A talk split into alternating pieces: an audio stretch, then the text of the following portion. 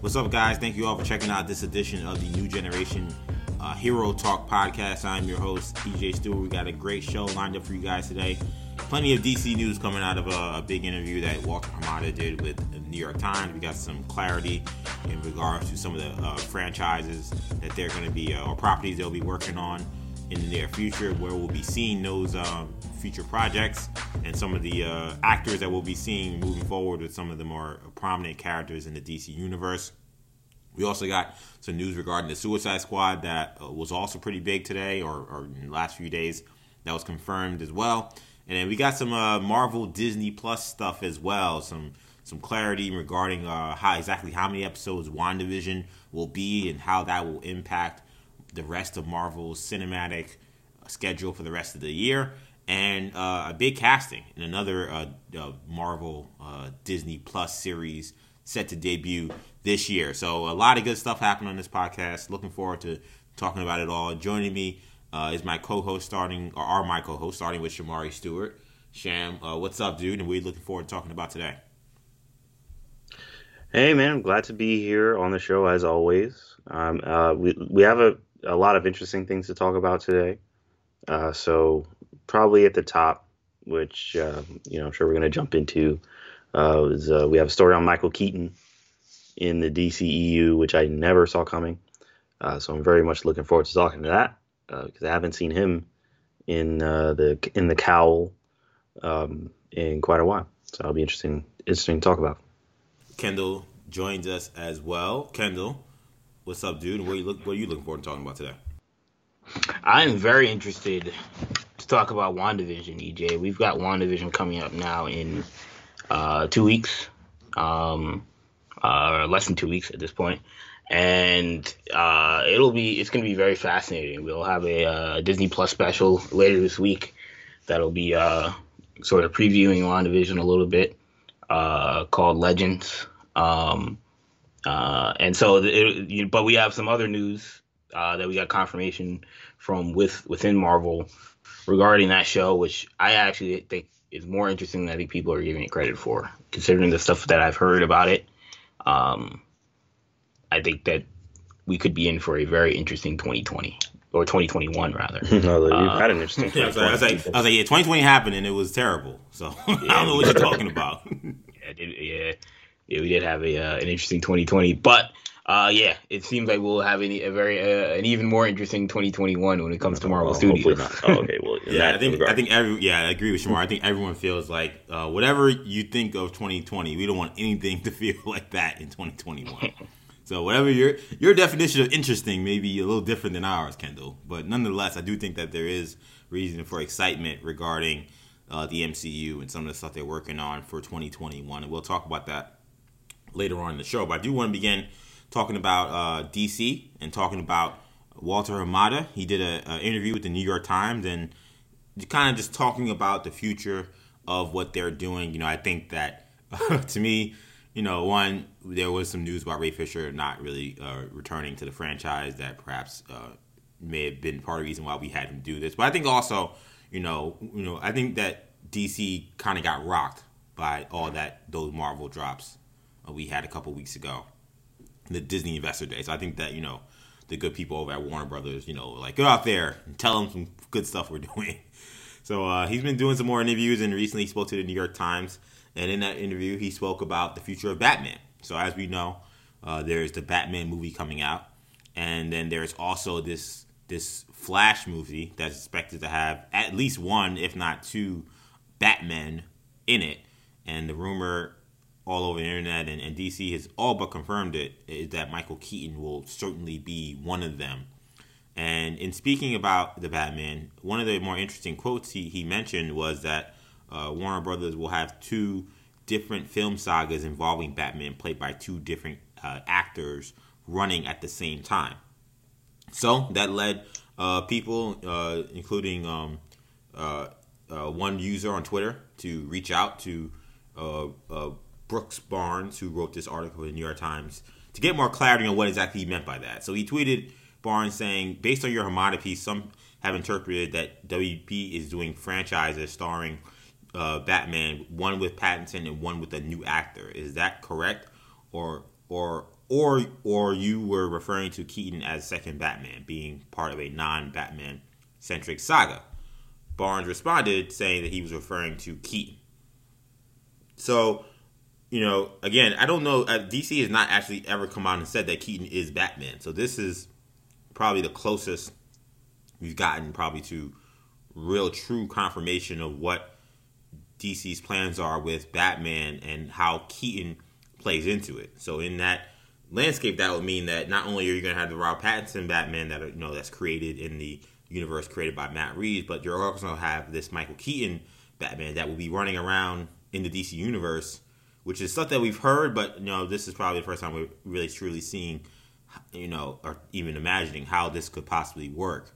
So Sham, given that this appears to be what's going on, what do you make of of this news that you know beyond just this Flash movie that you know Michael Keaton is now the, the a Batman, a, a, a head of, the, of a Batman franchise that will be seen on the big screen. Uh, I mean, it would seem that he would be a Batman, uh, since he was Batman before, and he's gonna be in a Batman movie playing a prominent role. I mean, it would seem to imply that he's some kind of Batman. Um, now, I would have wished or would have hoped that, as Kendall had theorized uh, a while ago and others had theorized, it would have been more of a Batman Beyond, maybe an older Bruce Wayne kind of deal, Terry McGinnis, which of course you all know how long we've been we've been asking for Terry McGinnis to Just show add up. it on, on HBO Max. Go Drop watch it on it. HBO Go Max. It- support. you know, easy, easy. That's an easy one, you know. But you know, whatever. They they don't want to make money. No, I'm just kidding. Um, but you know, like Trust me, Shamari. Warner Brothers of all companies wants to make money. Yeah, yeah. yeah. I think the Yeah. main thing we've seen, Shamari, is that they'll do whatever it takes. Yeah. you know, If it means making more money. Yeah. I mean, they they gotta start hiring some more. uh I don't know, hiring some more some more people to to, to pitch some new ideas. Fair enough. But um, uh, but yeah. So I mean, it's interesting. I don't know. I don't really know how to feel about it. I mean, I don't. When I think about seeing Keaton as Batman again, it doesn't get me excited really. You know, obviously he's much older.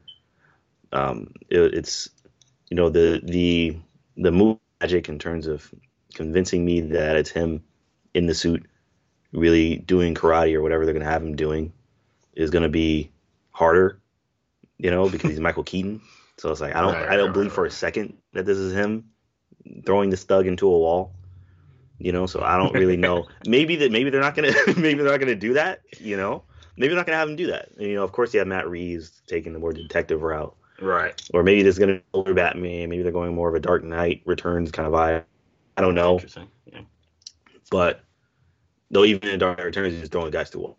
I don't. So I don't know what exactly they're going for with this. Um, I think Michael Keaton's a fantastic actor. I have no doubt he can play Bruce Wayne in any way, shape, or form. I think he did job play portraying Bruce Wayne before. Some people prefer him. Say, say some people like him mo- the most as Bruce Wayne. So I don't know. It's interesting. I'm intrigued. I think Warner Brothers will will do a good job or a decent job in terms of giving us a Batman that's believable. I don't think they're they're just gonna give us an old old old Batman that they're gonna try to trick us into thinking he's like an athlete. You know, I don't think it's gonna be any, anything like that. So, uh, so yeah, I'm intrigued. I don't really know what to make of it, but I'm I'm looking forward to seeing the show. What about you, Keno? Yeah. Uh, I actually have a question for you guys. Trick question. All right, you're playing games. So, Corey Shamari mentioned Batman Beyond. Mhm. Uh, now streaming on on HBO Max. Uh, nine ninety nine a month. No, no. uh, what year do you do you guys would would you guys guess or do you know what year H, uh, Batman Beyond takes place? What year oh, it takes that's a good, place? oh, that's a good Yeah. question. Um, All right, no, So I, it's don't even okay. have a guess.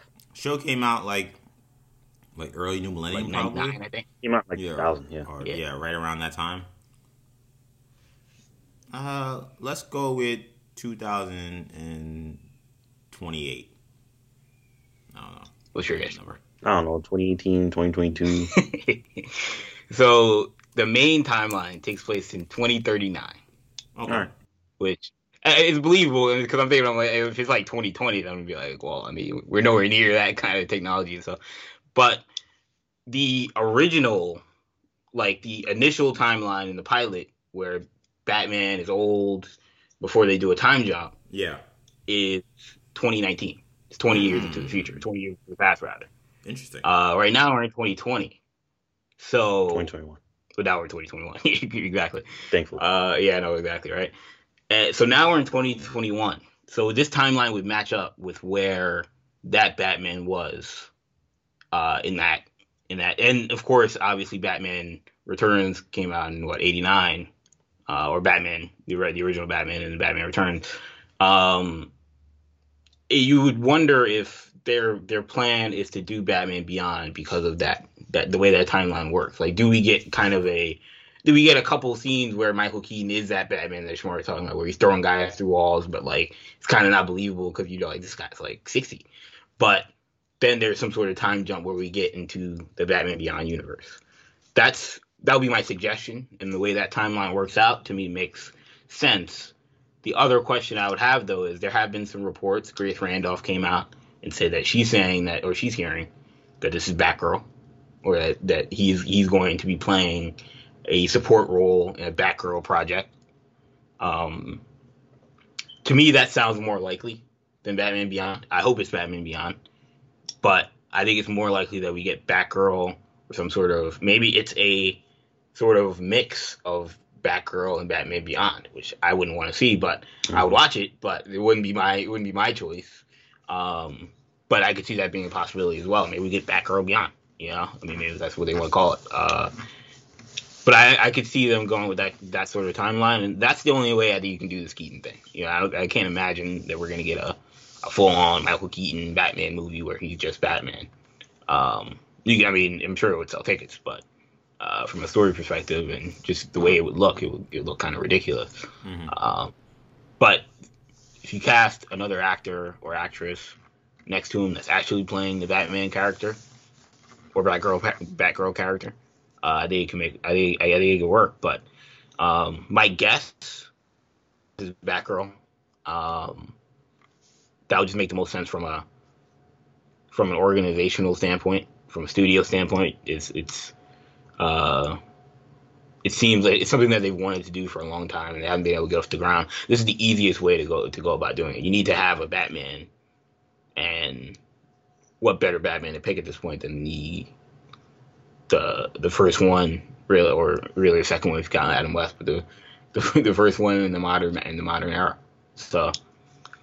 Uh, that's my guess Yeah. of what's happening. I I want this to be Batman Beyond, but I'm, I'm imagining that this is Batgirl. Yeah, and you know, to Shamari's point, I think we all kind of agree that um, none of us are really trying to see Michael Keaton as like a Batman that's like, you know, fighting people in Gotham City and running with the Justice League. Like that's not. You know, he's 69 years old, and uh, he's in first of all phenomenal shape, and he looks great. And props to him for uh, for kind of where he's at in his life. But that's not conducive or beneficial for anybody really involved. So it's definitely going to have to be some kind of mentor role where, yes, he's quote unquote Batman, but he's not necessarily, um, you know, throwing thugs through walls, as you guys were saying earlier. So it's got to be some kind of project where he's linked up with other young people.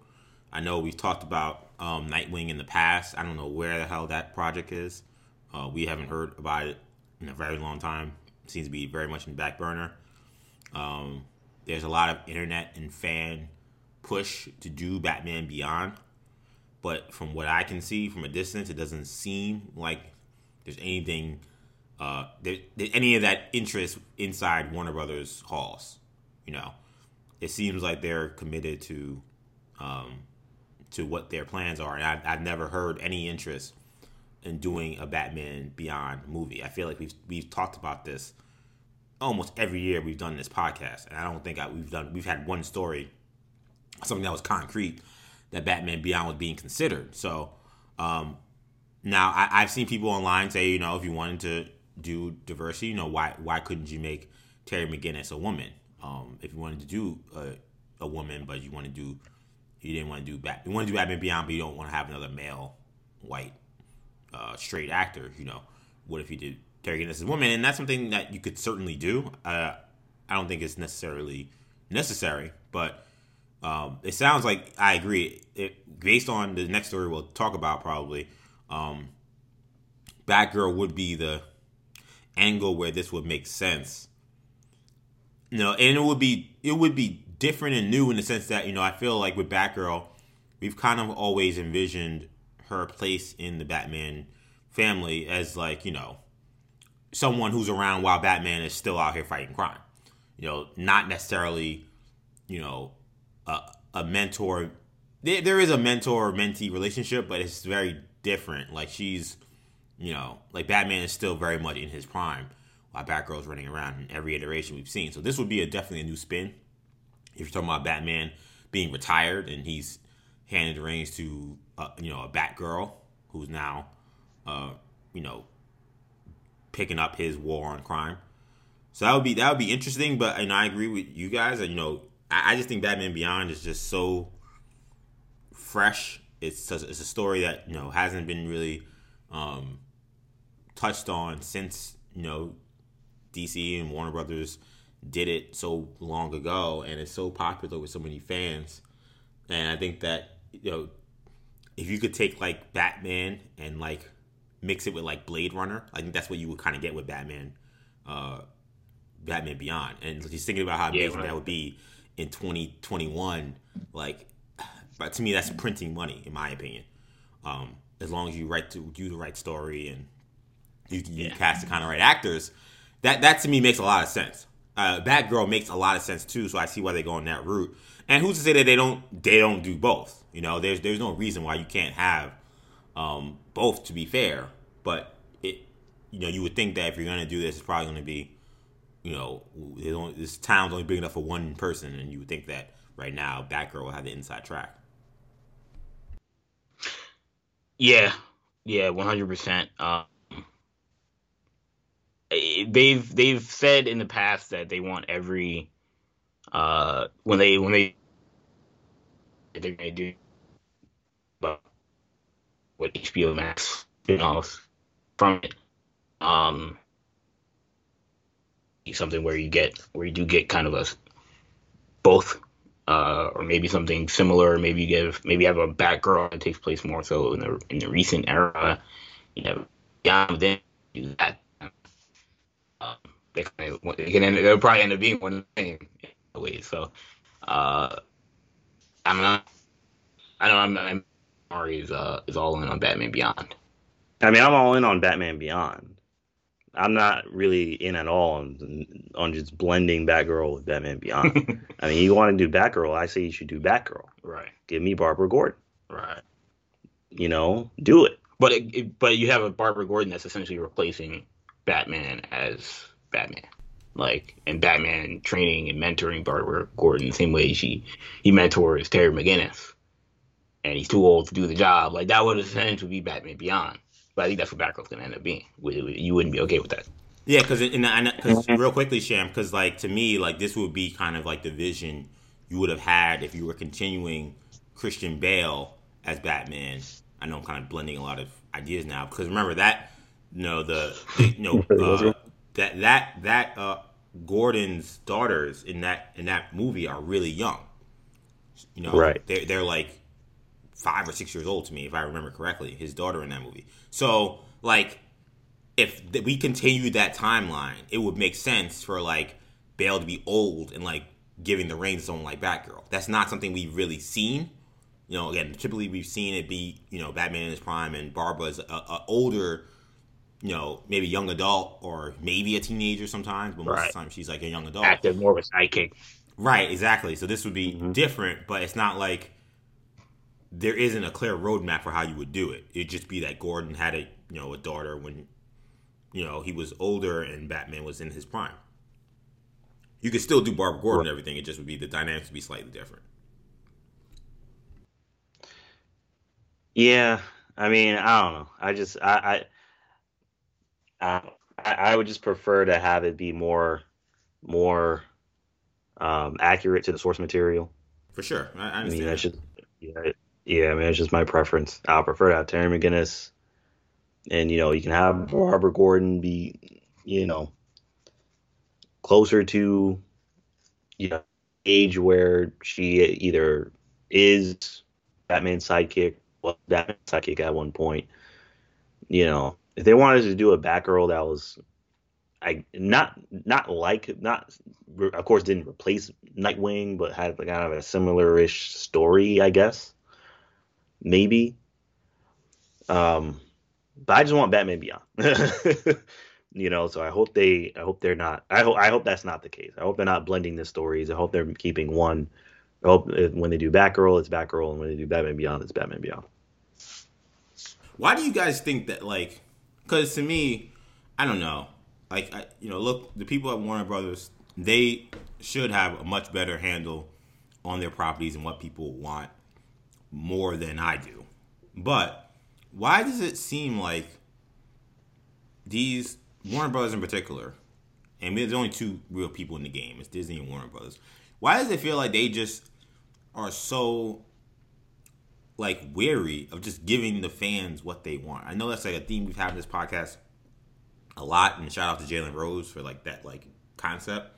But like to me, yes, people want Batgirl. I've never seen anybody talk about Batgirl being done in this way, and the way yeah. the, the way the way that the way that people talk about Batman Beyond and what they want would be how you would do this. So it's like like who's the person that says, well, they don't exactly want this and they don't exactly want this. Well, let's just do this thing and combine it together. And again, we don't know for sure that's what's gonna happen. But if that is what happens, part of me is like, why didn't you just do the Batgirl that people wanted with the Gotham City Sirens, and it would have been all fine and good? And why didn't you just do Batman Beyond with Keaton as Batman, and you find a Terry McGinnis, and you do that story?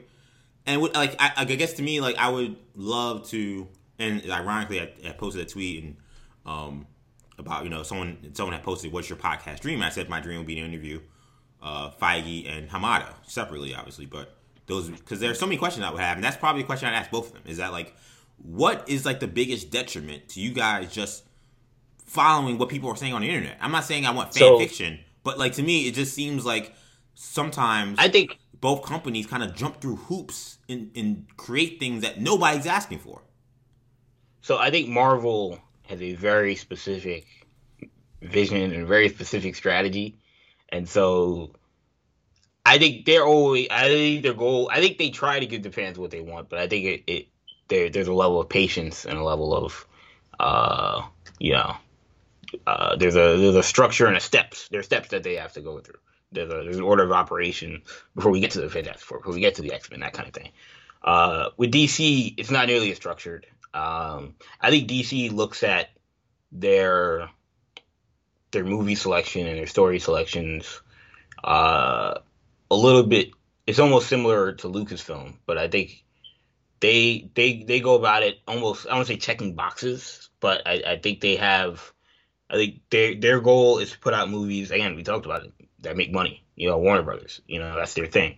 Uh, they want to make money. Uh, all these places want to make money, but I think that they they think of the properties um, not from a superhero movie standpoint, but just from any any movie standpoint. And uh, Batgirl seems like, and we'll get to some stuff about what's safe and what's risky later. But Batgirl, in theory, seems like a safer project than Batman Beyond, and I maybe disagree with that, but they may look at it as a safer project.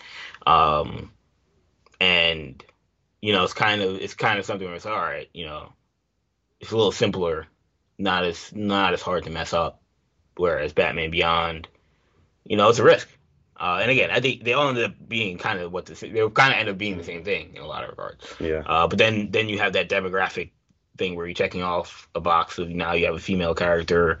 Uh, they've had Wonder Woman, um, and they've had obviously Birds of Prey, but now they get another one, and that'll and Wonder Woman and DC has always been they've been ahead of Marvel in that regard, you know, and some of that had to do like Perlmutter, you know, kind of kind of slowing down the, the you know because Ike Perlmutter didn't think that uh, female movies could could work, uh, and Kevin Feige uh, now running the you know holding the reins at Marvel Studios completely now starting to produce more female led content, but uh, I do think that DC has been has been ahead of the game in that in that regard. and I think a, a Batgirl project would only further that. But I think that there are demographic reasons why I think they'd rather do Batgirl. Uh, mm-hmm. I would argue that you know again, I mean Terry McGinnis, you know, you could certainly cast an Asian actor, you can cast a black actor to play Terry McGinnis, and uh, it wouldn't change the story. Uh, so, um, you know, mm-hmm. and they don't have an Asian led character, uh, an Asian led movie. Uh, I mean, Marvel does now at this point with Shang Chi, but I don't know. That would be my that would be my my take on that. Yeah, sure, I, I, yeah, sure. I was gonna say I feel like in the past, you know, I've, you know, and to be fair, and maybe it's unfair, and I want to give fairness to to this creator. I, You know, I feel like when I've made this, when I've broached this discussion, usually my the ire of that has been Zack Snyder and this idea that, you know, he at times I think has come across a little arrogant in thinking that you know his way, only his way of how he views these characters is how they should be presented in 2020 or whatever year he's making his movie. And I feel like a lot of the times it's a very flawed way of thinking that, that your your creative idea is the only idea that makes sense. Um, but to be fair, you know, again, I don't. I think since he's been gone, we've kind of seen the same thing. It's the same discussion we had with Wonder Woman 1984. We got a movie that nobody asked for, and it was what it was. Some people loved it, some people didn't. Um, and we've seen other examples of DC just doing things that, or we're working on projects that nobody's asking for. It feels like you know with Static Shock, which we'll talk about soon. You know, we had to, you know, people been begging for years, pretty much, for them to do something like this. Uh, what do you think? What do you think goes into that process of seeing what the fans want on the internet and deciding, ah, I'm not going to do that. I'm going to give you something different, and you're going to like it. Yeah, I mean, I, I think to an extent, um, I think Snyder is a good example, even though I very much enjoy Jack, Zack Snyder's movies. Exactly. Um, I think to an extent, it's that eccentricity of a lot of movie makers, and like Kendall said, it's similar to Lucasfilm, where it's kind of like just you know, kind of like a random. It's like a, a like one of the Riddler's boxes or something. You know, question mark. You don't know what's in it. Right. You just you know you get. You, I'm doing a I'm doing a Black Adam movie. Uh, who knows what's gonna be in it? You got Hawkman in it. You got Green Lantern in it. Who knows? Like something knows? no one asked for. You know. Uh, so yeah, exactly. so it's like you know a, a, lot of it is they're leaving a lot of creative freedom, or they're giving a lot of creative freedom to these movie makers. Yeah. And yeah, I think they get pitched these movies. Like yeah, I think I think they they get pitched these movies, yeah. or if they or if they are pitching these movies, they're pitching them with a particular movie making vision, cinematic vision in mind. Right. And I think if I think if they were doing shows, I think they may have followed the source material closer. Like I think Marvel's done an amazing job with Kevin Feige at the helm and what he's been able to do with realizing his creative vision, but also trying to keep it as close to the source material as possible within a cinematic universe. But I can't really imagine a movie studio, and maybe I'll be proven wrong in the future. Hope I, hopefully I will be. But I can't really imagine them giving us just straight from the comics, so to speak, or straight from you know, because a lot of times they do things that is just like, you know, even now, you know, that I would be like, I can't really envision something like this. You know, it would have to be changed in some way, shape, or form. And sometimes they deviate in very large ways that people don't like. And a lot of times, I think that's when it's it's the creative. You know, it's the person right, it's the writers and the other people in the that are like, ah, that's kind of goofy. Let me change this a little bit. Let me do add this or this or that, or whatever. Um, so yeah, I mean, I think I think that's really why they deviate. I feel like if if they had a show similar similar to Gotham, I think Gotham's probably been the best in terms of just give Batman stuff, just all Batman stuff in a show, and let's see how let's see how it does. Even though that Gotham was really goofy at times, yeah. But but Gotham, Gotham garnered, but Gotham, Gotham also garnered this like crazy cult fan base, and it's just yeah. like, you know, creatively, I will certainly give you plenty of things that were messed up about it. But like to me, that's a great example of just like a lot of stuff that I'm not, and I'm not saying you should be doing, you know, ten Gotham like movies, but like that's an example of like, uh, people like Batman and we're gonna do something weird. Let's just give them as much Batman stuff that they could possibly want. Any kind of story idea, any kind of character. It might not make sense, but it's what the fans want, and what will be the reaction. And I think that you know the show lasting as long as it did and having the audience that it did does suggest that there is a lot to be had there, and that there is a balance that goes with you know creative license as well, and the idea of you know doing visions you believe in, not and not just um, doing what the fans want. But I, I just think that that's a you know if I had to interview both of those gentlemen, that's a question I would ask them because I because I, I, you know that Warner Brothers and Marvel see the chatter online, like you know that's a thing. So like when they decide to just do something that's not what the fans are interested in, what is the process of that? Why do they do it? And what happens when it if or when it doesn't work?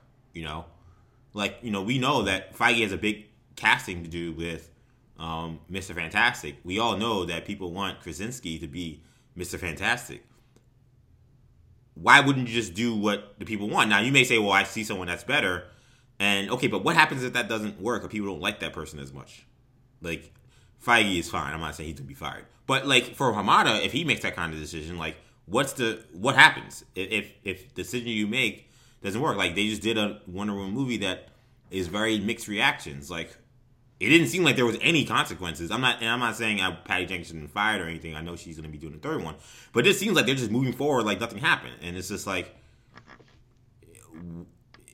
where, where, where is the fan consideration with all of this? Is it, is it really truly just going to be directors and you know story writers kind of like doing their own thing? Because that's how Warner Brothers has pitched why you should do movies for them. I don't know if you guys remember, but we did the story on this podcast where I don't know who it was over at DC. I, I, I want to say maybe it was Zack Snyder. Um, it's maybe been when he was still in charge, but somebody was basically saying like, "Yo, like this is the place to come if you want to do like your own movie and your own vision." Like the people over there at Marvel are doing formulaic crap. Like, and I know I'm being very facetious, but that that was like the the crux of the quote. Like that's yeah. like been there. That's been their pitch for people to do anything with them. Is like, don't worry about story building or you know world building or whatever like just come here or doing you know a certain uh, you know formula that's been working you know for 10 years just come and do the movie you want to do with our characters and and we'll give you the license to do that and sometimes i wonder if for dc that that that that clearly comes with so much risk. Because you have these creators who come in and end up doing things that just again people aren't interested in. Uh, Zack Snyder had a vision for Superman and Batman that was cool to some people, and some people had no interest in wanting to see any of that stuff. Uh, Patty Jenkins for a second Wonder Woman movie had a vision that a lot of fans clearly didn't have any interest in, and it's like to me, like I'm not saying the fans should be writing your stories, but maybe there needs to be a little bit more consideration of combining those visions to make stories that people want that's just how uh, I I have an opinion on that, or that's just my opinion on that. Um, staying with DC real quickly and kind of staying in the same lane. Uh, another thing that came out uh, during that New York Times interview that really broke a lot of news was the idea that moving forward, a lot of projects, at least there'll be at least we now we know two movies that are, are, big budget movies that would normally be you know played in theaters, and obviously we're in a weird time period with COVID, obviously, but um, there are projects that are being developed that will be solely for HBO Max. And when talking to in that same interview with Walter Hamada, he said that uh, perhaps uh, you know projects focused on riskier characters like Batgirl and Static Shock would be um, be the kind of project that would appear on HBO Max. And in talking to them, Hada, Hamada admitted that there is uh, a great deal of thought behind properties and spin-offs that you can put onto the streaming service. He said that with every movie that we're looking at now, we are thinking what what is the potential max spin-off when trying to come up with uh, projects moving forward. He uh, he uh, he acknowledged that this is obviously um, very ambitious with how they're going about it. He said, "I don't think anyone else has ever attempted this, but audiences are sophisticated enough to understand it." Um, and they will go with it. And that's regards to, you know, the DC multiverse and kind of how all these movies connect in any kind of way, if they do at all. So, this, I, I, here's the thing about this. One, there is part of me that kind of feels a way about, like, thinking like Static Shock is. There's there is something to me that's like fundamentally a little off and to be fair, I think that this was the quote from the New York Times, not necessarily a quote from Hamada. But I mean, I feel a little way about you know you saying that Static Shock is a risky character. I mean, you know, other than him being black, I don't know what else is really all that risky. Um, maybe it gets him may not being as known, and then you mentioned the woman also being someone who's risky to do, so therefore we can't put them on the big screen. We got to put them on HBO Max. I, I, that, that was a little. If that's how you know Warner Brothers is pitching it to the New York Times, that, I think that's a little short sighted. But I do like this idea that you know for the DC hardcore fans, you know, if you're gonna invest in HBO Max, there is something for you because I think a lot of us felt like we lost something big time with obviously DC Universe kind of just blowing up and going under. And yes, they're moving, you know, Young Justice and uh, Doom Patrol and Titans. Yes, they are going to that that service, but you know, HBO Max kind of feels like it's for everybody, and I think there was some like kind of like joy in thinking that wow, there's this place just for us to find content that only we like, and I think that they need to do something bigger to really excite I think a lot of the DC fan base to get really fully invested in HBO Max, and it started with the Zack Snyder Justice League, which was a smart move on their part. I think this does go a long way to doing that as well. This idea that we're going to be developing shows and movies that expand beyond the universes that you see on the big screen in theaters. I think that that's a really great idea. I'm not sure how I like the idea of you know that you know oh the women and the black people are going to be on HBO Max. That you know they probably need to finesse that messaging a little bit for me. But otherwise, I think that it's a cool it's a cool idea. Yeah, yeah, I'm uh, uh decided to push more content to HBO Max. Um, obviously, seen with this, uh, even with this year coming up, that with all the movies that they have uh, releasing on HBO Max, that they're going to put a lot of weight into it. Um, and to me, like, I, I agree. You know, the optics, you know, uh, aren't great. We consider Static Shock, oh, is a risky endeavor. Like you said, what's so risky about it? You know, but um, but but but I get some of the stuff where, like you said, it's not as it's not as quote unquote it's not a mainstream Exactly. it's not a mainstream uh, character. That's the way they would they would want to from it. Uh, Yeah. Which you know, again, you have your debates. I mean, it was it was already a very popular television show, so Yeah. I'd argue popular- Static. I, I'd argue Static Shock is more mainstream than Black Adam, 100. percent I was just about to say. I was yeah, gonna say you didn't describe Black Adam as Yeah, risky. yeah, No, I I mean, right? The Rock is not. I'd I'd, ar- I'd argue he's more mainstream than Shazam. I'm being honest. Like we're talking about just general regular folk who like who knows people like people in our generation. They there are way more I people was I think say, who it know depends on who Static you're Shock talking than know. You I'm know, talking about anybody. anybody Just- like under anybody under thirty before the Shazam movie that came out. Anybody under thirty, I would have said Static Shock. of course, Uh, that that's a no brainer to me. You know, of course, then you have your people. There are people that grew up with Shazam. He had like a Or grew up with Captain had Marvel. He had a show, yeah, Captain Marvel. You know, he, but Of course, But yeah. you know, yeah, so yeah, that was, that's an age bracket thing and a, and a demographic thing. Uh, Right. But but yeah, no, I think that look, the fact we're getting Static Shock is great. Um, I, there is, you know, I also have my questions. What's going to be the the quality? You know, if we're talking about movies, um, you know, I prefer a theatrical release, but it does put less pressure on the on the property because the movie now it's just strictly about uh, how good the movie is. Just strictly reception. about Just reviews, reception. yeah, receptions. Nothing about box office. Um, I think that filmmakers and actors would rather have it released in theaters because there is the upside of a movie then making a lot of money also and Right. potentially bonuses involved and um, you know if, if a movie does really well like we saw with you know deadpool for example uh, you're going to get a sequel now if there's a recep- if the reception is excellent you'll probably also get a sequel or you'll get Right. more content coming out from it so i think there's pluses there's, there's and negatives regarding that but um, yeah yeah this is certainly i think uh, interesting news and good news to me Yeah, I mean, good news. I mean, I, I can't wait to, to see Shock on HBO Max. It's good to me. I mean, I don't have to go into the theater to see uh, Static Shock. I agree with EJ. Messaging is kind of uh, your head just a little bit. I understand the Static Shock is not a mainstream character. You know, I get it. You know, there is an element of risk involved in releasing it theatrically, just based on the fact that no one really knows who he is in terms of just, just you know, just your non someone that's not paying attention to anything. You know, someone that does someone that doesn't pay attention to like cartoons or or movie or superhero stuff or anything like that. Um, uh, but either way, um, you know, I don't know. I think I just think they could have, or they at least could have clarified that maybe a little bit, a little bit more. And, and again, um, I want to give them, I want to give them respect, and I did again. This that's how the New York Times framed it. Now, you know, they framed it uh-huh. because of the interview they had with Hamada. So if Hamada is using that kind of language or giving them that kind of impression, then that's still bad. But this wasn't a direct quote from Hamada saying that those are risky. It was the New York sure. Times saying those are riskier projects that they're going to put on the streaming service. Right. Yeah.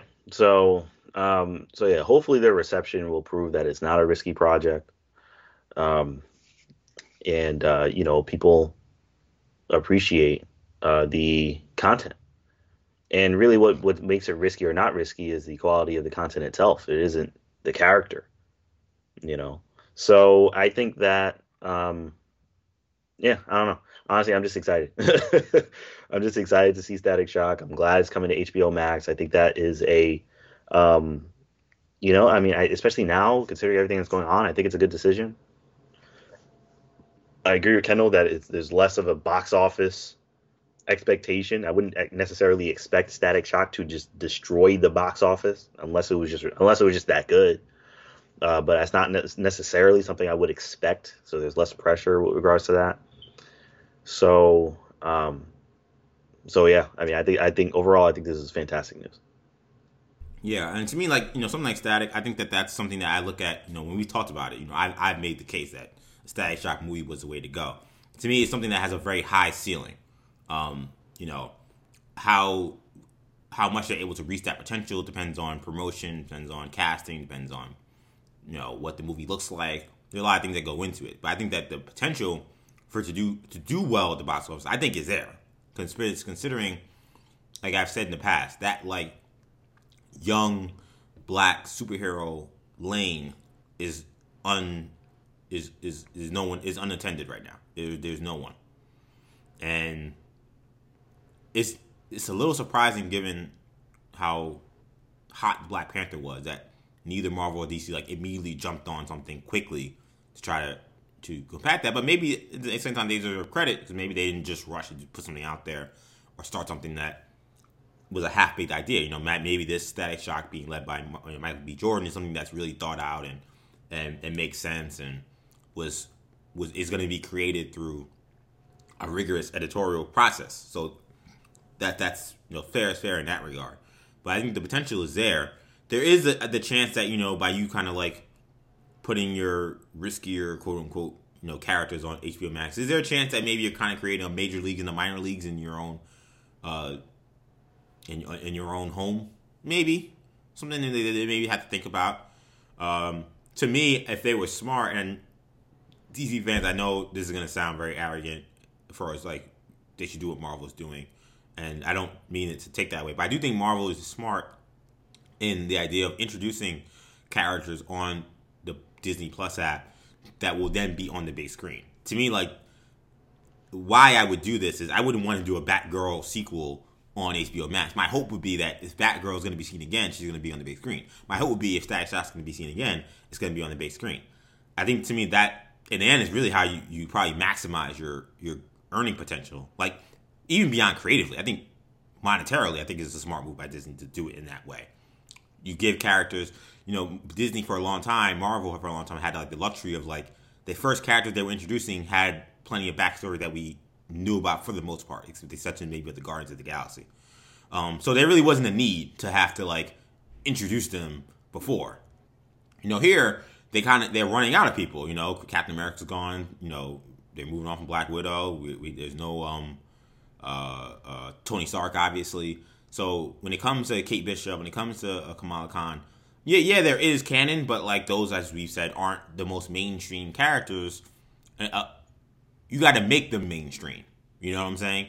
And I hope, and I would, I would expect that DC it, it sees this as kind of a launching pad for these characters that will then, you know, they'll they'll kind of grow into something bigger. It's almost like you know, if you're a wrestling fan, to me, like Disney Plus and HBO Max should be like NXT for these characters, and eventually you want them to get on the main roster and be, you know, on Raw, SmackDown, and main event at WrestleMania. That's to be the goal, I think, for all of these properties, and I hope that's what they're going to do. Four movies a year on the big screen, in addition to two projects on Disney, on HBO Max. That's a truly ambitious goal. The four movies a year from DC so supposed to start in 2022. I would assume the two annually on uh, HBO Max would be right around that time or soon after that. It's it's certainly ambitious. I got to give both DC and Marvel credit. They're going for it. Uh, there's, there's no if they if it doesn't work for either of them, it's going to be a spectacular fail. So, because this is this is they're not hiding, they're not doing anything that's not bold and um, and DC deserves a lot of credit for that. But I do quickly want to uh, talk about one last note from DC this week that I think is important. So James Gunn on New Year's Eve officially confirmed that uh, the Suicide Squad will be rated R. If you watch the first Suicide Squad movie directed by David Ayer, that was PG 13. If you ask David Ayer, there were certainly some scenes in that movie that were more mature, that were taken out of the movie, partially to uh, keep that PG thirteen rating and and to keep it as friendly friendly as possible. Uh, but that's not the route that James Gunn is clearly going with this one, as uh, he confirmed that it will indeed be rated R. it's funny. He also um, there was also a rumor out there uh, by the Vulcan reporter that Peacemaker was uh, going to be on CW, you know, along with whatever it did on HBO Max and you know Gunn laughed that off as well, saying that if it if it were to be edited for broadcast TV, it would be a 40 second show. so that that um uh-huh. that that goes. I think that really gives you an idea of the kind of world that Gunn is going to be creating, not just with Peacemaker, but also with the Suicide Squad. Sham, what do you make of uh, the news that Suicide Squad will be rated R? Um, I mean, I don't think it's really a surprise. I think when we had seen the the uh, the behind the scenes, the the sizzle reel, they had mentioned body parts and things like that flying around. Yeah, yeah, they, they kind of indicated, kind of wink, wink. Yeah, wink, wink. Look, this is not for kids, right? This isn't going to be the PG thirteen music video. You kind of pop, pop, uh, you know, whatever pop Rick culture, and... pop culture, music videos. You know, this isn't going to be that kind of uh, of a movie. Um, so yeah, so this isn't really a, as much of a surprise for me, uh, but it is good in the sense that, and, and it kind of goes hand in hand with what James Gunn had alluded to, which is everyone's expendable. Don't get too attached, right? I mean, you don't know, uh, you know, who's going to die for what reason. You don't know who's going to kill them. You don't know what's going to kill them. So yeah, it's going to be uh, it's going to be crazy. And I think this this kind of story lends itself to being rated R. I mean, that's their whole thing is that they're expendable, and that some of them will probably die, but the government doesn't care because they're expendable. So yeah, I'm in favor of it. I think it's good. I think it makes sense uh, for this story to be rated R. It's not just rated R for the sake of being rated R. It's rated R for good reasons. And I think James Gunn uh, knows what he wants to do with the story which is why it's rated R. So I think it's a good. I think it's a good thing. Um, the recent history of rated R superhero movies uh, is good. We've had two Deadpool movies that were rated R. We had a Joker movie. Um, we had uh, Watchmen was rated R. Uh, Logan was rated R. So um, that's a good sign. I believe Birds of Prey was as well. Right. And you know, you can say what you want about that movie, but I would say it was a thumbs up for me. Um, mm-hmm. So that that's a good sign for this movie in general because uh, I believe it, a lot of times these movies are rated R. They're rated R for a reason. You know, they give the the filmmaker more of a canvas uh, to tell jokes or to emphasize certain you know, violent moments. Uh, and I think that, that that'll be the that'll be that'll be the point with uh, Suicide Squad. Is I think I think for comedic reasons and for violent violent reasons, uh, you know, gore reasons, however you want to phrase it, I think they're gonna need to uh, they're gonna want to make this rated R. Uh, obviously, I believe uh, did James Gunn do Brightburn? Yeah, he did. Yeah, that was rated R as well, right? Yeah. Yeah. So, you know, I mean, he did a recent superhero movie that was rated R. Obviously, that was horror, but um, don't remember reviews on that one. I feel like it was kind of mixed. Yeah, I think it was mixed to negative. I mean, we saw it. I mean, I, or I saw it. I mean, it, it was uh, it was uh, pretty horrifying. right. You know, so So Gunn has no. Uh, Evil- I feel like I feel I feel like with horror, like I, I for me, I kind of throw out the reviews to some degree. I think that like that's the only genre that I really do that for. Like I don't think because I always say I the always had premise is the premise is almost always outlandish. Like yeah, we've we've seen you know Jordan Peele do two amazing horror movies that you know one was Oscar nominated and that was, that that to me was almost like next level horror. Like, but to me like your traditional horror films like they're all ridiculous. So a lot of times I think these critics they don't. I don't think they quite get. I don't think they've ever quite gotten the horror um, genre, and that, what I, that's what I've heard from a lot of horror fans. I am not one of them, to be fair. I don't like horror movies, but the ones I have liked and I've seen people hate, I'm just like, well, like, yeah, it's ridiculous, but it's a, it's supposed to be ridiculous. I don't know. Interesting, interesting. Um, and so yeah, I don't know. I feel like uh, I feel like this is good news. Um, you know, I always, I'm always of the mindset. I've been on the, I've been consistent. I've tried to be consistent.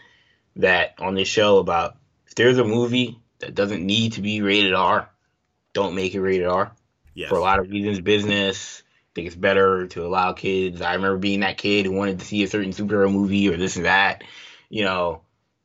But want to see Watchmen. yeah, I know I was dying to see Watchmen. I was like, you know, I was the biggest Watchmen. fan. so I've always advocated for that, but this movie feels like a movie where this kind of has to be rated R for it to be good. We tried it in PG thirteen. I I didn't have a problem with the last one being PG thirteen. Out you know, you got Joker, Harley Quinn. Like, you kind of have to make it PG thirteen if you're trying to make money. Uh, but you don't have that this time. This movie is not about. It's not about box office. Uh, it is. It's always about box office for Warner Brothers, but this one, I think they want the box office to be to be about uh, merit. the content. Yeah, they wanted to be about merit. They wanted to be about reception, and similar to Joker. And I we'll see if it look. I mean, it's not going to be Joker, I don't think, but I don't know. Who am I to say? I mean, this the Gunn I think is confident uh, about this. Uh, and I think we end up getting something that's even better than I think anybody. Like we're not really talking about it right now. In the land scheme of 2020, in the grand scheme of 2020, the landscape of 2020, we're not talking about the Suicide Squad movie. But Now we're in 2021, to be fair. I keep saying 2020. I mean, 2021. You, you always do that in the beginning of the year, but yeah. Yeah, yeah, I know, right? I'll be saying 2020 for the next 20 years. the Um, PTSD. in the landscape of 2021, uh, we're talking a lot about Black Widow. We're talking about Mortal Kombat, even. Uh, you know, we're we're excited about Spider Man. No one's no one right now is, is focusing on the Suicide Squad movie. Um, so it'll be interesting to see. But I think it actually may be a movie that we look back at at the end of the year and say this might have been the best one. Yeah, I mean, and you say that you know Gunn's uh, confident in it, and I agree with that. To me, Warner Brothers is confident in it. I mean, they've uh, you know Peacemaker is going straight to series, you know, no pilot, and Yeah, was- very quick. And there was reports that season two is going to be in the works, like you know, Yes. it- you know, so so they they clearly they have something great, and is it wouldn't be the first time if a, you know a company thought they had something great and it was garbage.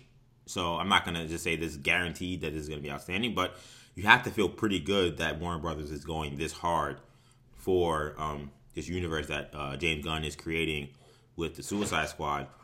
You know, I, the rated R thing, you know, it makes sense. You know, these are all you know, you know, the characters involved are all pretty bad people. Um, I think that the what makes the Suicide Squad, as Shamari mentioned, engaging and intriguing is this like idea that anybody can be killed, anything can happen, and that um, and that these are bad people. You know, saying now these uh, is not this is you know you know the Thunderbolts and Suicide Squad in many ways feel kind of like you know um like distant cousins, but the Thunderbolts to me I always envision them there there being some aspect of redemption for those characters. Sometimes, not all the times, but there is some kind of idea of redemption and rehabilitation that goes involved with the Thunderbolts. Whereas like the Suicide Squad, there never was that. It was way more raw, way more contractual, way more like I'm gr- grabbing you for this mission because you're a terrible person, and we're gonna exploit you being a terrible person for our governmental benefit. I think that's kind of why I've always kind of leaned toward the Suicide Squad a little bit more as a fan. Um, because maybe that's just kind of like my view on the world, the government kind of being that cold hearted and cold blooded. but um, but to me, like that lends itself to a more rated R theme if you're gonna go that way. So if you're gonna try to really accentuate all of those um, ideals, I think that this is probably the right way to do it. So shout out to James Gunn. Looking forward to this project, and um, it just feels like this is to be night and day compared to what we saw from the Suicide Squad. I mean, the first Suicide Squad movie. Like, I mean, I'm just looking at a picture from that movie compared to like a picture for this cast, and everything about it just seems it doesn't look like the same movie. Like the theme, the the the the, the feeling I just get. And I yeah, yeah. And I, am not, I'm not even necessarily suggesting like the quality is going to be different, but to me, like that was going for something very clear. To me, like that was like they were going for like the affliction shirt wearing people with that movie. Um, everything in the like the like that's how they presented it to me, and this is going for something very different. I couldn't even tell you what it is, but like that that fact that I don't know, I couldn't really tell you who this is going for is actually really intriguing. I feel like this is probably going to be a super super pure project to probably what the Suicide Squad has always been meant to be. And that's what James Gunn said that he wanted to do. He said he grew up being a Suicide Squad fan and reading those first comics, and he wanted to really bring that uh, feeling from the squad to the big screen. You know that he we clearly didn't get in the first movie. So I'm excited to see where that goes. You know that's to be uh, that's to be, as Shamar, as Kendall said, I think an underrated film that nobody's really talking about as much, but it's going to be a, it's going to get a lot of headlines. Let's uh move over. Let's talk about Marvel a little bit. So we're just weeks away from the WandaVision debut on January 15th, and I really can't wait for the show to finally come out. And we got some uh, some official news regarding exactly how many episodes we will have. So um, the series, uh, which is being directed by uh, Matt Shakman with uh, Jac Schaeffer as head writer, this will be uh, nine episodes beginning on January 15th on uh, Disney Plus. So, nine episodes for, you know, obviously this is probably going to be a one off in terms of a season for WandaVision. And I guess given how those nine episodes would work, given that we're expecting them to be weekly. Uh, that would mean that uh, the show would basically end right before Falcon and Winter Soldier would come out on uh, March 19th. So, Kendall, what do you make of uh, the, the the length of the season, and how do you think that uh, lines up with what we're gonna then be walking into with the Falcon and Winter Soldier series? Yeah, I mean this is this is very exciting stuff uh, for Marvel. Um, like you mentioned, DJ, uh, the way this calendar is gonna. Sh- well, first of all, let me let me let me let me break it down from a uh, just from the from a WandaVision standpoint. Nine episodes sounds good. Mandalorian is what eight episodes? Eight episodes. Yeah. It's been eight episodes. Um, and I've never felt like I needed more. Yeah, you know? I've never felt cheated. Yeah, I've never felt cheated. You know, I felt like this anything longer and I would have gotten just more filler. A lot of times, right. a lot yeah. of times that's what, that's what we'll end up getting. Uh, and WandaVision, it seems like it's going to be a very specific story, and I don't need it to drag on with useless filler. So eight episodes sounds, nine episodes rather, sounds great. Um, so I, it, so this this is going to be a very good show, but from a from a timeline, from a from a calendar standpoint, I I saw a document. Someone someone out there uh, on the internet had put together a document, um, almost a spreadsheet that laid out the plans for Marvel in 2021 preliminarily based say, off of. Say, did you find a laptop? yeah, I found a laptop. You know, it had some emails on it. Don't make too many jokes about it. but um, but yeah, I found and it had essentially uh, a breakdown of what the MCU was going to be looking at going forward this year, and it, we're obviously we're starting with WandaVision, starting next week. Like EJ mentioned, that'll lead into uh, that'll that'll be done. The finale is supposed to be scheduled for March March fifth, um, which would then lead us March twelfth into a special on Falcon and Winter Soldier. That'll that'll kind of give us highlights on the, those characters, leading into March nineteenth, the debut of Falcon Winter Soldier.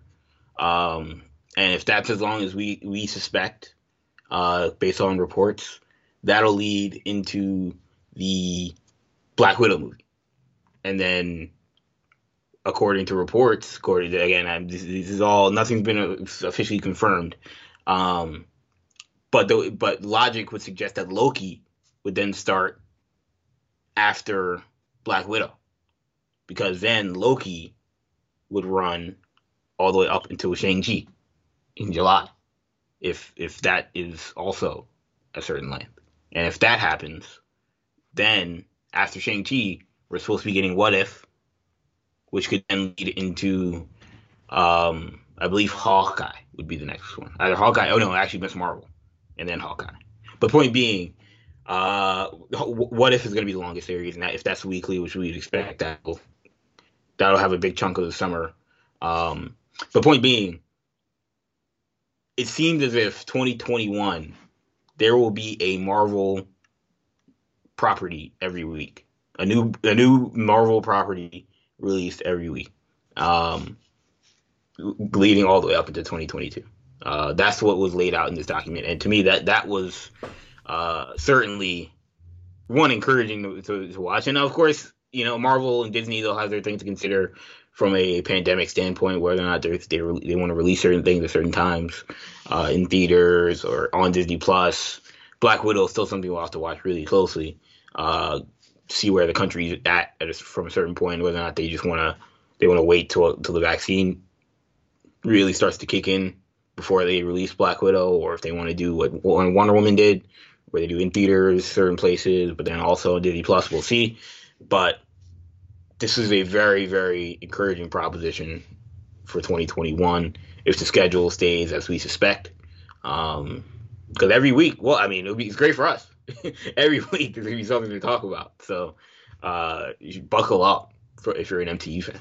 But I think for the yeah. I think for the audience, uh, Kendall sounded like uh, Charlie uh, Charlie Charlie Day in Always Sunny in Philadelphia at the uh, conspiracy whiteboard trying to put together. Yeah, man. Pieces. Was, let me see if I can find this. I'll send this to you guys. But yeah, it was really incredible stuff. Very incriminating document. No, Hope, uh, hopefully not incriminating. Yeah, let, um, let, me um, let me not have that on my uh, on my uh, on my cloud, so that you know Disney doesn't come with the feds knocking on my door. You can keep that document. uh, um, but yeah, I mean, this is uh, this is great news. I think, like Kendall mentioned, I think nine episodes is a, definitely a sweet spot. Eight, nine episodes um, with the varying varying lengths of time. It doesn't really have to be a specific amount of time for each episode. Um, but I think, uh, but I think I think that that nine episodes is good. Um, I, am uh, glad that it, it should hopefully be it should be leading into Black Widow directly. And uh, you know, hopefully, what Kendall is saying is correct, and, and everything that was in the document, you know, the leaked uh, document uh, is correct. Hopefully, that's all that's all real and true because I think that would be fantastic. Um, I think the I think the cries about superhero fatigue would continue, but I, I think it would eventually die out just due to the quality of the content that we would be getting.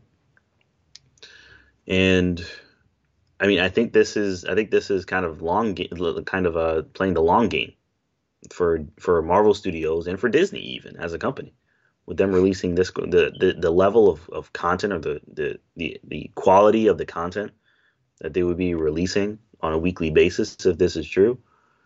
Uh, I mean, it's like what else can what else would you want as a fan of Marvel movies or a fan of Marvel content?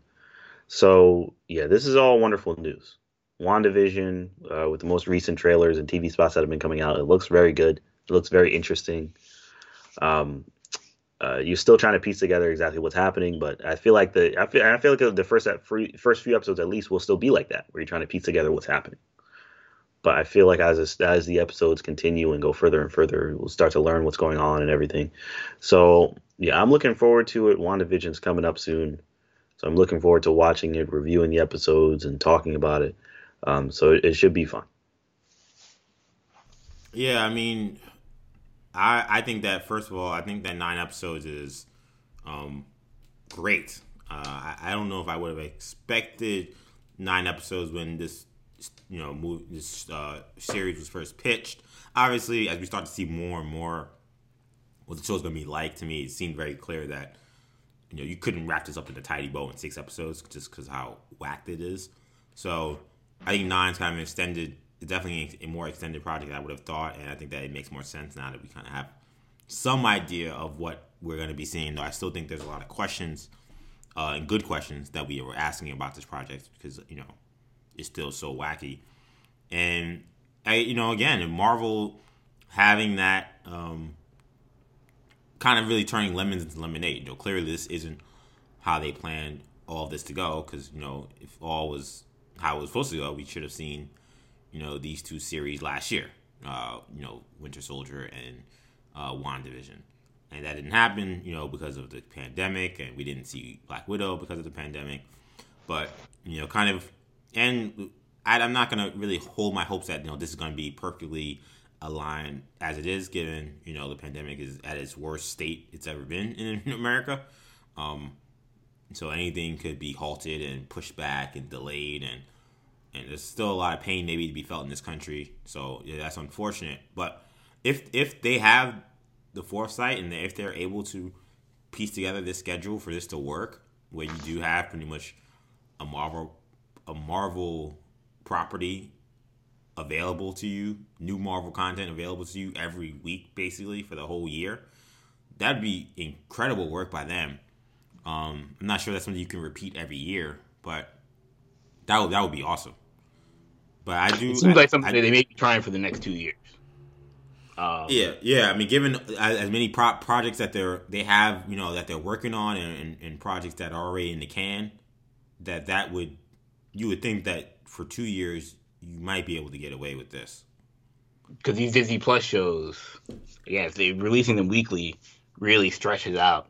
Yeah, because we got uh, She Hulk, we got Moon Knight, we got Secret Invasion, we got Ironheart. I mean, there's a lot of projects that are also coming down the line now.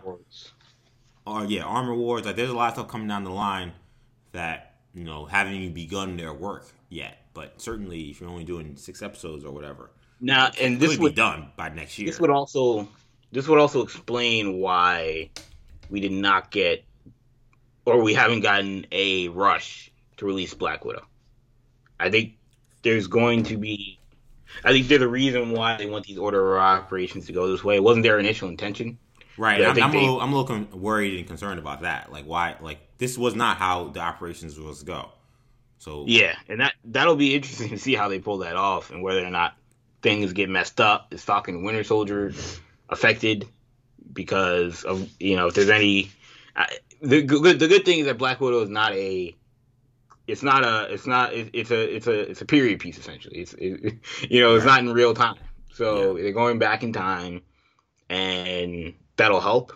So regardless, it is it is it makes sense if they feel like you know we're releasing Black Widow in April. That's not going to change because they've had this thing mapped out now for months. That in 2021, like 2020, got to chalk it up. It's gonna be a bad year. They said this probably they, they probably said this internally months ago. 2020 is a lost year. What we have to do though is position 2021 to be the year of Marvel. Um, and I think they may feel like 2022 as well. Um, I also think that's why Disney isn't stressing with Star Wars content in 2021. I mean, we we we talked about it a little bit on Imperial, but like you know, we're not getting the Mandalorian. It seems like till 2022. We're getting you know another Star Wars show, which we've talked about on our show at the end of the year. Mm-hmm. Um, it seems. Um, and then obviously we have the Bad Batch cartoon coming in uh, in the spring of 2021. But that's about it. But I think they want to focus 2021 on Marvel, which, yeah, look, I mean, they have plenty of content to do so. Mm-hmm. Yeah, that's true. Absolutely true.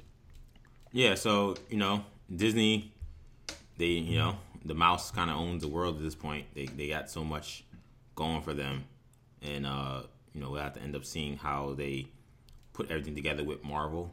But I think that you know there's a great reason to be excited, and you know again we're less than two weeks away, and I'm uh I can't wait to see what we're gonna see with this uh WandaVision project.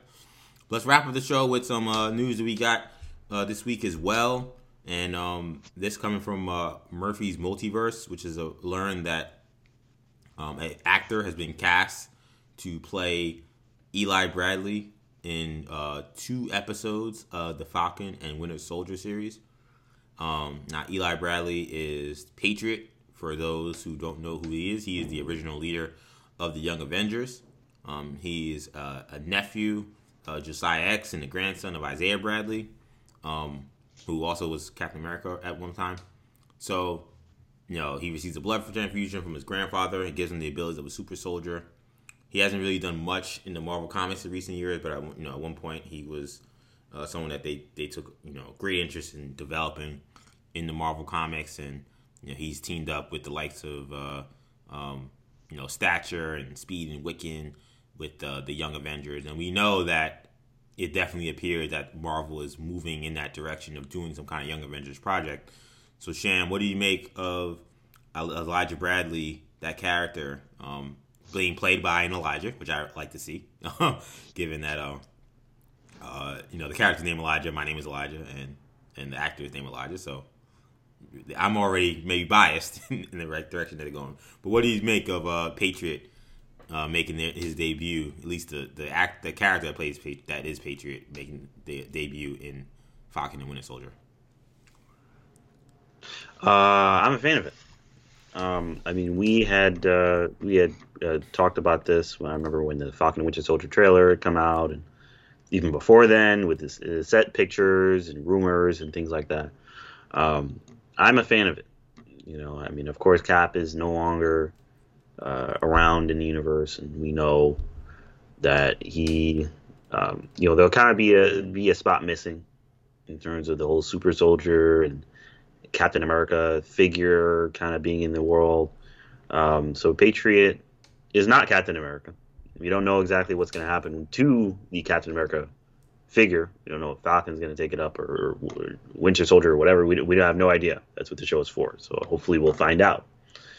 Um, but um, but as terms of Patriot being in the show, I'm uh, totally on board with it. I think it I think it fits uh, very well, especially since we're dealing directly with Cap, and this I see this show almost as a continuation of his movies, in a sense, because dealing with two characters who were introduced in his movies and who had very close relationships to Captain America.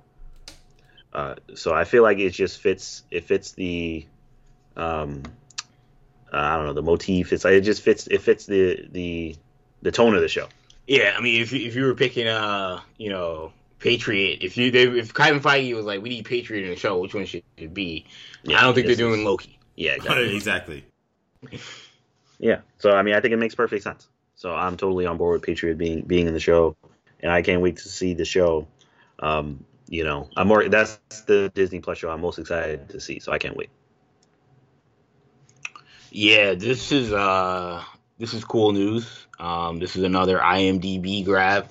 You know, the last time we saw this, uh, it was uh, well, that was even worse. That was like an agent. Oh yeah, that was the agent. just yeah. putting that on the website. Oh, he's playing this guy. like, all right. But um, so, but this was this is an IMDb grab. Last time we saw this was uh Ant Man with uh Cassie Lang. We are like, oh, who's yeah. that? you know, this isn't a kid. So, uh, shouts out to IMDb. Um, but this is a, uh, I think this is cool. You know, obviously, you know, this is, you know, this kid's only 18, so it seems like he's going to be fitting the, the Young Avengers mold. Um, and I think that this could end up being a good story. That was one of the things that we had talked about. You know, when we talked about the Young Avengers, you know, we were like, all right, you know, we they, they're talking about doing the Young Avengers, but there's a lot of female characters involved. Can you really do the Young Avengers without any males? Like, is that what they're going to do? Um, is it just going to be like a female Young Avengers team? You know, because we had Miss Marvel, we had Hawkeye, you know, we had Ironheart, and um, you know, we had stature. It seemed like that's that's maybe where we were ended up going. America Chavez, they mentioned in Black Doctor Strange. Um, so it seemed to be the route, but now we have we do have um, this this uh this Patriot character uh, on board. Um, we also have Wiccan and Speed coming in as well. We would imagine. So it'll be interesting to see how this how this ends up playing out. Uh, because there are there's a Young Avengers project on the on the board right now at Marvel, at least that we know of, not publicly. But I would imagine they have plans because you don't introduce all these different characters for a reason. You don't yeah, introduce Patriot. Yeah, yeah, you it's don't introduce. Be, you know. You also have Kang the Conqueror coming in, whether or not he we don't know as well. Uh, and it's Kang the Conqueror in and he's also gonna have Stature, uh, Stature we'll, we'll have Cassie Lang. Uh, Cassie Lang, which imagine may play, you know, a bigger role than the one we saw in the last one. So, yeah, this is all playing. This is all. It's all adding up. Um, I'm back to my uh, always sunny in Philadelphia whiteboard, trying to put mm-hmm. things together. But um, I think we will be seeing more of uh, Elijah squared on uh, in the MCU going forward. Yeah, uh, I mean, you know, the Young Avengers, you know, Iron Lad, you said mentioned we have Kang. Hawkeye, we, we have Kate Bishop. Hopefully, we haven't been introduced to yet, but we do have Loki. Um, you know, we do have Patriot now. We have Speed and Wiccan. We have Vision. We have Stature. Um, almost and everyone that you be involved with uh, are, are being introduced. They're all here. We have America Chavez now, uh, confirmed. Uh, Miss America. So you know, that's like almost the whole squad. We're not missing. We're missing very few people. They could decide with Spider-Man and the Young Avengers movie they wanted to. They also could. They also could do something with one of the X Men characters if they wanted to. So they yeah. can. They they they've got plenty of. For a while, they didn't have anybody. It was like, all right, we're talking about doing the Young Avengers, but we have like two Young Avengers. Right. Uh, now they have plenty of characters that could theoretically be in the Young Avengers. Yeah, exactly. Yep.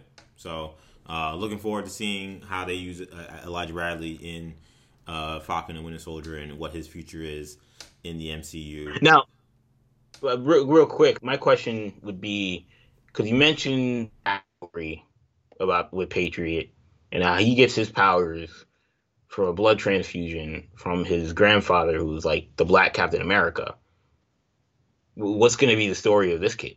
Are they really going to do a story where there was like another Captain America?